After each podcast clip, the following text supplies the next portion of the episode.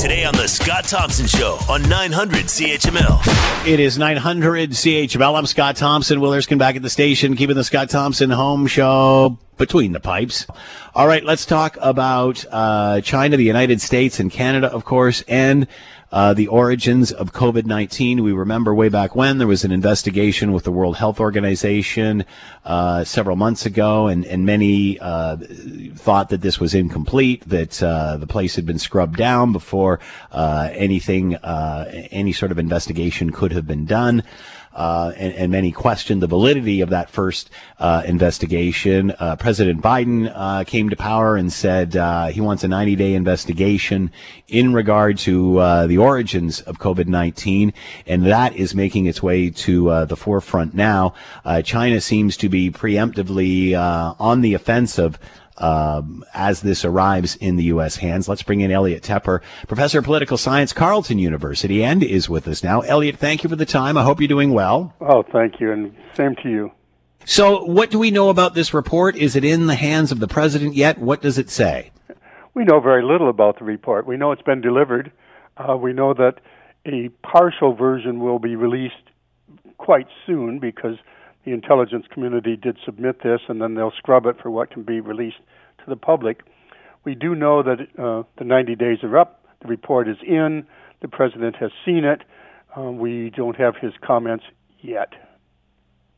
Uh, China, obviously, a preemptive strike here, trying to distract away from this. What is their objective here? Well, they they have a very clear objective. Uh, they're saying that the U.S. is trying to scapegoat China. That in all fairness, if you're really interested in origins, you really should investigate Fort Detrick. And in fact, all across America, there were reported cases prior to uh, the real uh, understanding of what's going on. So let's have a fair investigation and uh, investigate the United States. They are trying to say, as they have all along, that uh, China has behaved in a, an exemplary fashion. Yes, we've cooperated. Yes, uh, we we will cooperate with uh, investigations. We're just not going to change the parameters of the original investigation that was done last February with the WHO. The WHO director himself at that point said uh, that was released in March. Uh, we're not content that we have received what we need to receive. Is anybody buying China's position? Uh, clearly, it's no look over over here. There's something over here.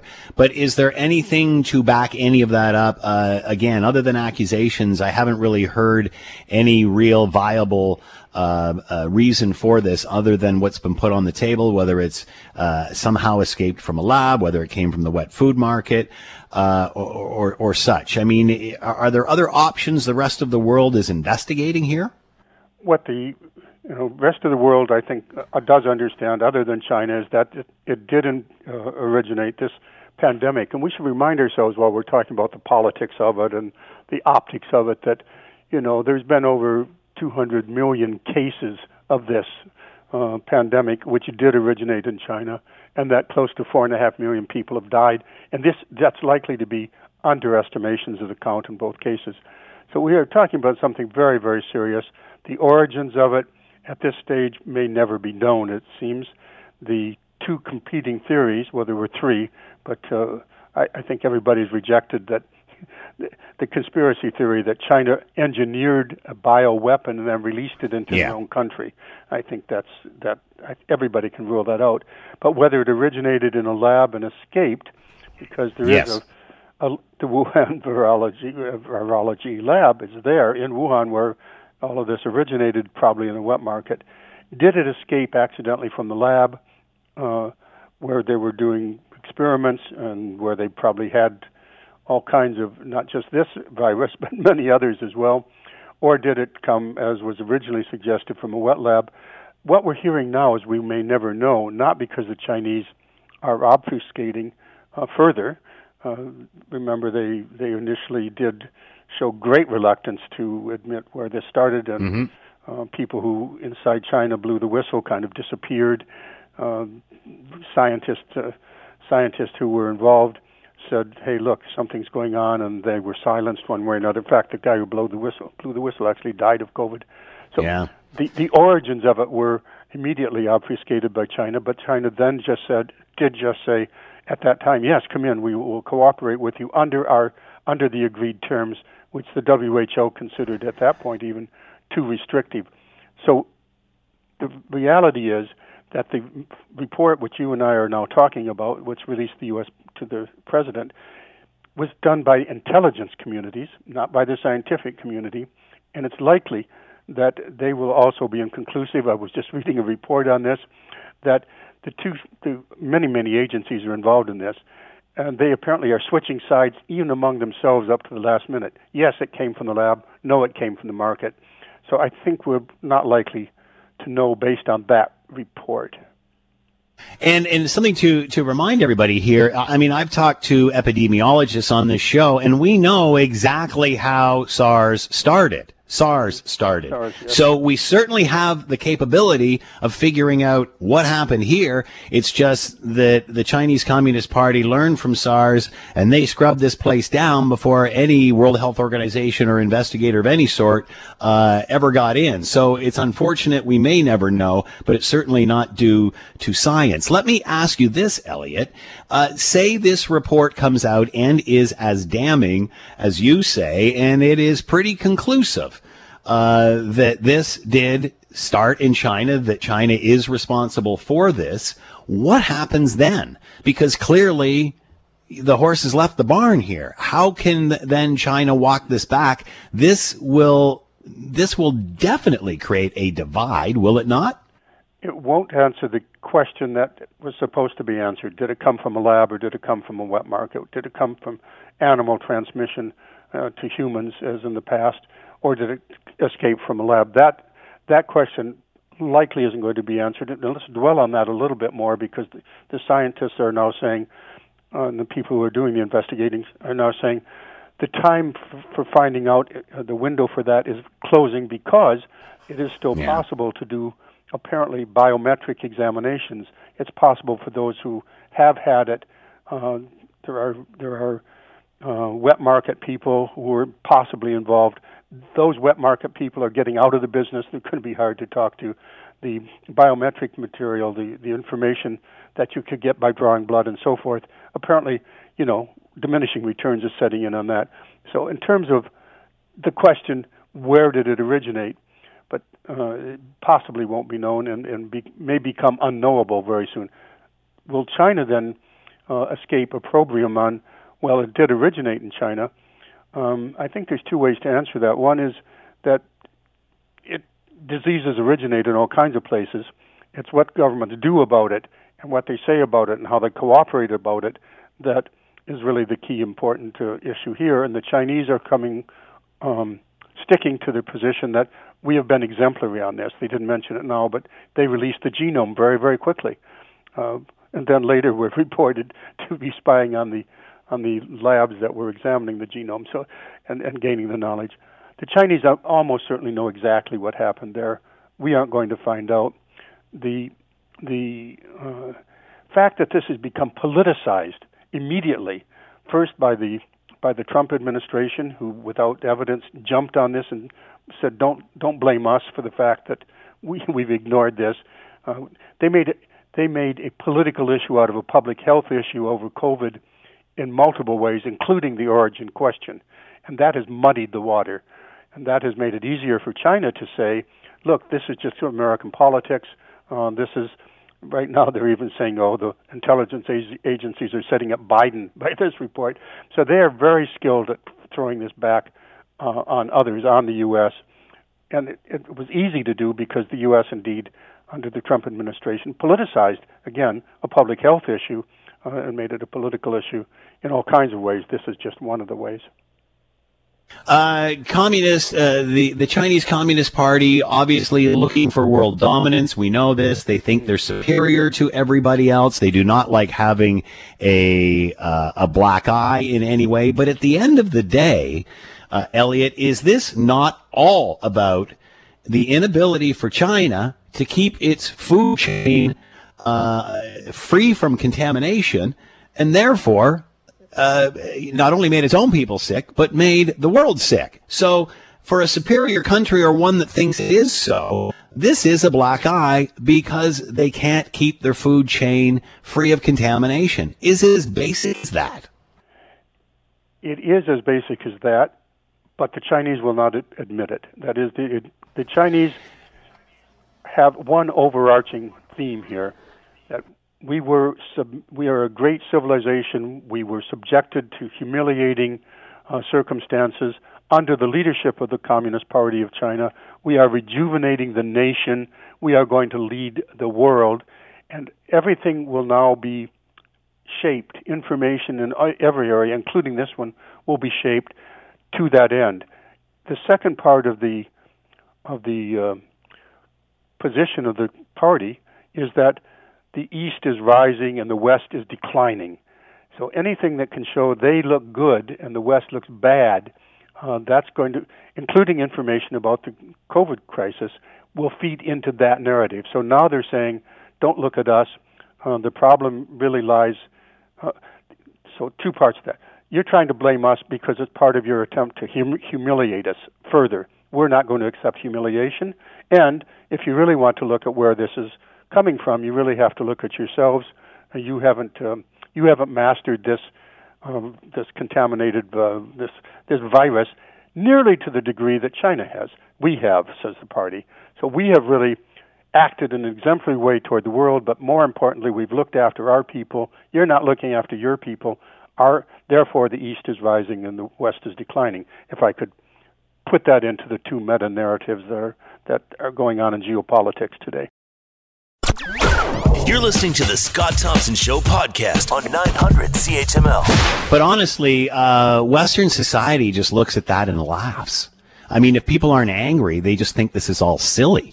Uh, you know, the quote from China, quote, if they want to baselessly accuse China, they better be prepared to accept the counterattack from China. Yeah. It's like, my goodness, this is, you know, your mother's so ugly that she, like, this is just juvenile. It's, it's very juvenile, I find, Elliot.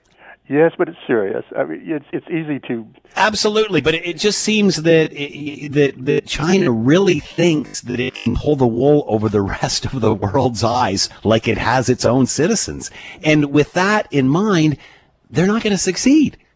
Yes, uh, they control the narrative internally completely, and they are shaping, and I think successfully shaping, uh, right from the beginning, the, the international narrative. I think they they were very clear in the narrative they wanted to present. They have presented it consistently. You have to admit the U.S. has not had a consistent narrative on anything yeah. when it comes to the world.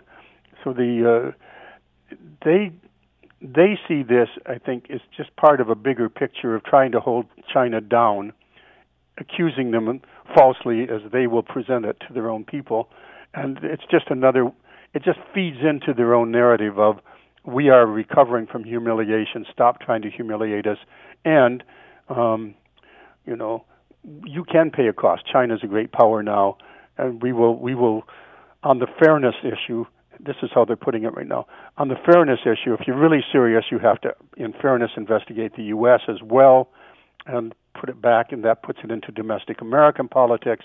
And then once it does that, we're it's going to be a great big political shuffle, and this issue will then fade from from view. This is probably sounds like a really stupid question, Elliot, but what the heck? I'm going to ask it.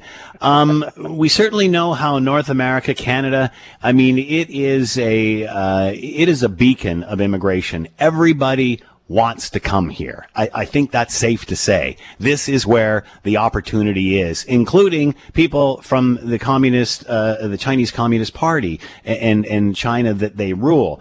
Do, do officials in China ever sit back, and of course they don't, and say, you know what? Life's a lot better there than it is here. Why would anybody want to come here when everybody wants to go there?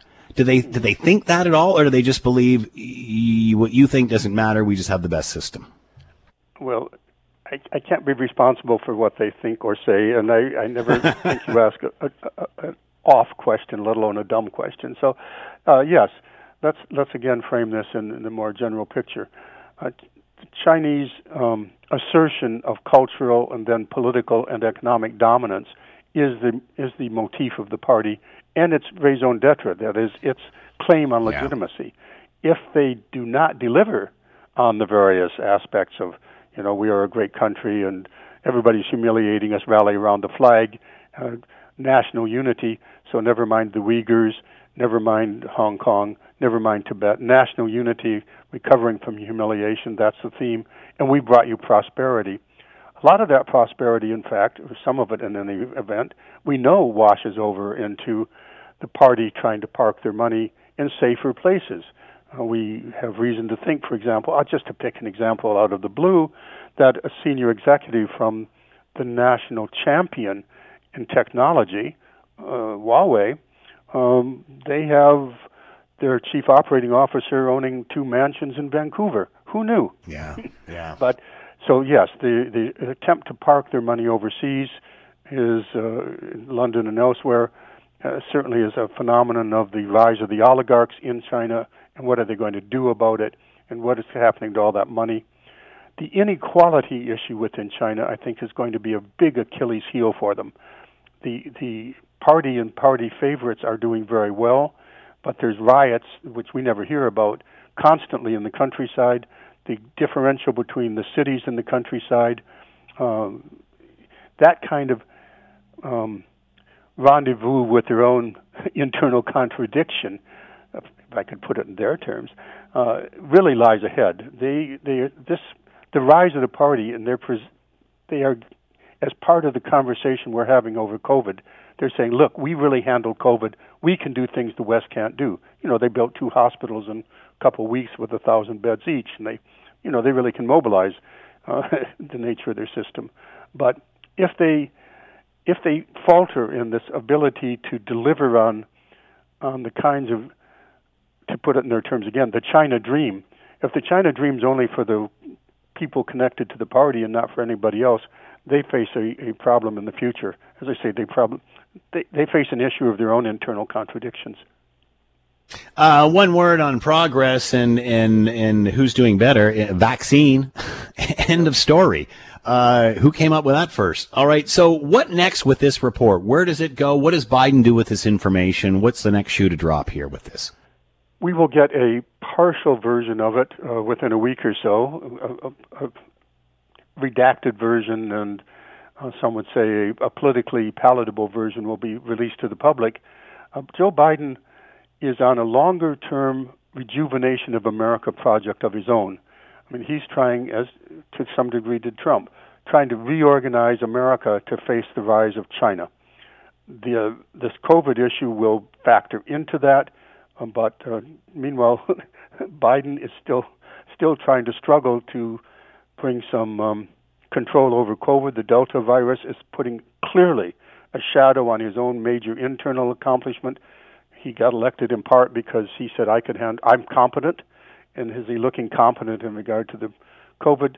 So we'll have to see what the report says, but I suspect it will feed into his narrative uh, that yes, China is is a force that we have to take into account as we face the world. We have to organize ourselves better. So pass all of my bills, which are intended to equip America at home to deal with China abroad. And this report will f- figure in that narrative. Uh, you just reminded me of something else, Elliot. I'm going to throw this one at you. I'm watching a clip the other day. Donald Trump, I believe he's in the South somewhere. I, am not sure exactly where. Uh, yes, it was Alabama. And he's standing up and telling everybody to now get vaccinated. And, uh, you know, he was vaccinated back in January. So it's interesting he's doing this now. But he was telling people to get vaccinated and then he got booed. What do you make of that? And can he play both sides of this fence? No, this is something he created if you are loyal to me, you will not wear a mask. That's pretty well a direct quote very early on. Uh, the politicization of this issue in order to make his numbers not look terrible, in order to avoid blame for uh, not coming to grips with this. Remember, Xi Jinping's uh, legitimacy and his grasp of power is in part because, oh, yes, we dealt with this. And the United States clearly did not. The United States did not deal effectively in the early days the fact that uh, the politicization of this issue has now taken root to the point where he himself will get booed, I think is is uh, I don't know some kind of irony there. But there's no question at all that the president of the United States led uh, led the way in terms of saying, you know, this isn't uh, this is a political issue. It's not a health issue. I'm transforming a health crisis, and pragmatic America can deal with health crises. A pragmatic America can deal with anything that comes down the pike, but America is no longer pragmatic, and he bears a, a very heavy uh, weight in that regard. There's over so, 600, 630 million, 630,000 deaths, sorry, already in America. Does this erode his base? Um, is he done in that respect? No. Uh, he, he backed off immediately. He said, "Oh yes, of course, uh, you have freedom. Freedom. That's what counts." But freedom. you, but you cannot change the fact that he was vaccinated way back in January and didn't tell anybody. But you can, yes, and he did it in private. He didn't. He never went to these same mass rallies and said, early, early on, I'm set up. I'm setting up vaccination clinics. I, Donald Trump, have delivered yeah. a miracle drug to save America. Let's call this the Trump vaccine everybody who follows me should uh, take advantage of what I have created. Uh, the Democrats are the ones who, et cetera, et cetera, et cetera, and uh, none of that happened. That's not the that's not the line that he chose to take. And if he's now booed uh, for this uh, at one rally and then he backs off, uh, it's just a. I, he, if he wishes to become the nominee of the party and he's able to physically do so, he still will be the nominee of that party that party has been transformed into a Trump party, and it'll either be Donald Trump or the leader of the Trump movement, who will become the nominee, uh, almost certainly, very likely, and the, things could change, uh, the next presidential cycle. And beyond that, Joe Biden is now going to pay a reputational cost if the Delta variant does not uh, get brought under control. And of course, it's not under control in those Republican states that were following Donald Trump. It can be fascinating to watch or ugly. I'm not quite sure yet. Elliot Tepper with us, uh, political science, Carleton University. Elliot, always fascinating. Thanks so much for the time. Be well. And thank you, Scott. The Scott Thompson Show, weekdays from noon to 3 on 900 CHML.